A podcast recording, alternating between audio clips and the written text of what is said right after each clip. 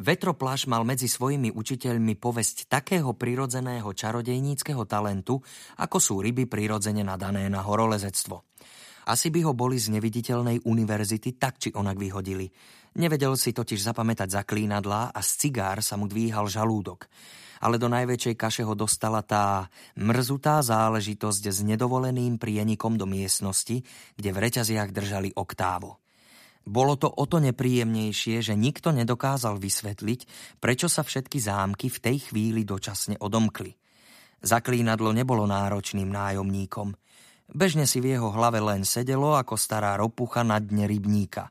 Ale vždy, keď bol vetroplaš veľmi unavený alebo veľmi vydesený, pokúšalo sa mu vydriapať z úst. Posadil sa a pozrel na stromy.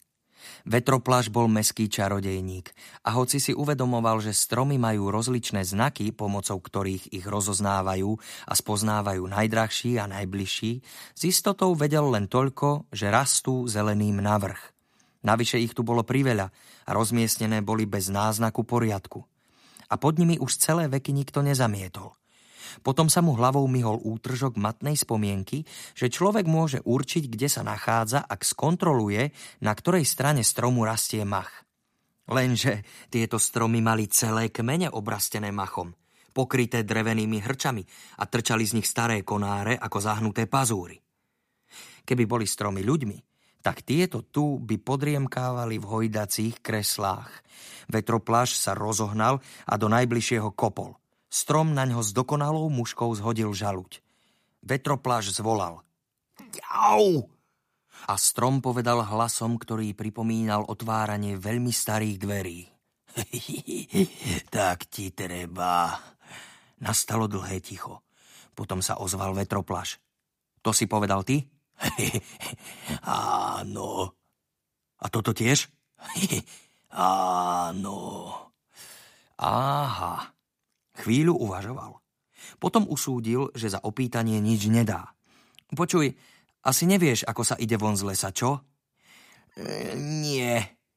Ja vlastne nikam nechodím, priznal strom. Fú, to musí byť nuda, prehodil vetroplaš. Čo ja viem, nikdy som nebol ničím iným, odvetil strom.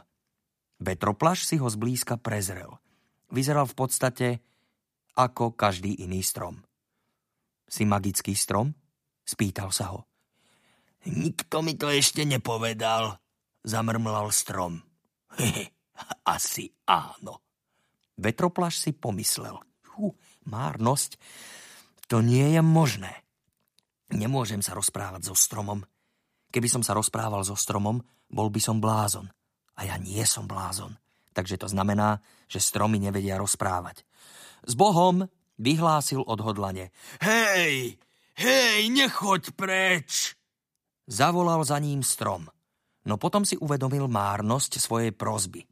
Chvíľu pozoroval vetroplaša, ako sa prediera húštinou a potom sa radšej sústredil na dotyk slnka na svojich listoch, na špľachot a klokot vody pri svojich koreňoch a na kolobeh svojej miazgy, ktorá sa riadila volaním slnečnej a mesačnej príťažlivosti. Eh, nuda, pomyslel si. Za to vetroplaš medzi tým našiel chodník, úzky, kľukatý a navyše by mu bol väčšmi vyhovoval dláždený, ale keď po ňom mohol kráčať, aspoň mal čo robiť.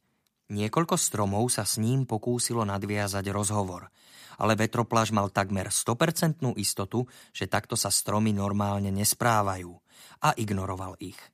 Deň sa predlžoval. Nebolo počuť nejaký zvuk okrem vrzúkania drobného, protivného hmyzu, kde tu zapraskania padajúcej vetvičky a šepotania stromov, ktoré diskutovali o náboženstve a problémoch s veveričkami. Vetroplaž sa už začal cítiť veľmi opustený. Predstavil si, že v týchto lesoch bude žiť navždy. Spať bude na lístí a jesť. Jesť... Mm, jesť bude čokoľvek, čo sa v lese jesť dá. Asi stromy, pokrčil plecami, a oriešky, a bobule. A bude musieť nejako... Vetropláš! Po chodníku si veselo vykračoval dvojkvietok, premočený na kosť, ale rozžiarený ako slniečko. Cupotala za ním batožina. Všetko, čo je vyrobené z dreva inteligentnej hrušky, svojho pána všade nasleduje. A preto sa toto drevo často využíva na výrobu záhrobnej výbavy pre mimoriadne bohatých, mŕtvych panovníkov, ktorí si chcú zabezpečiť začiatok posmrtného života v čistých spodkoch.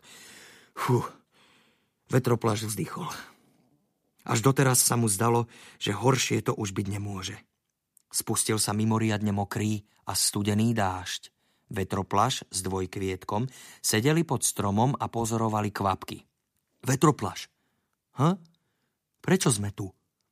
Nuž, niekto tvrdí, že plochozem a všetko, čo je na nej, stvoril stvoriteľ vesmíru.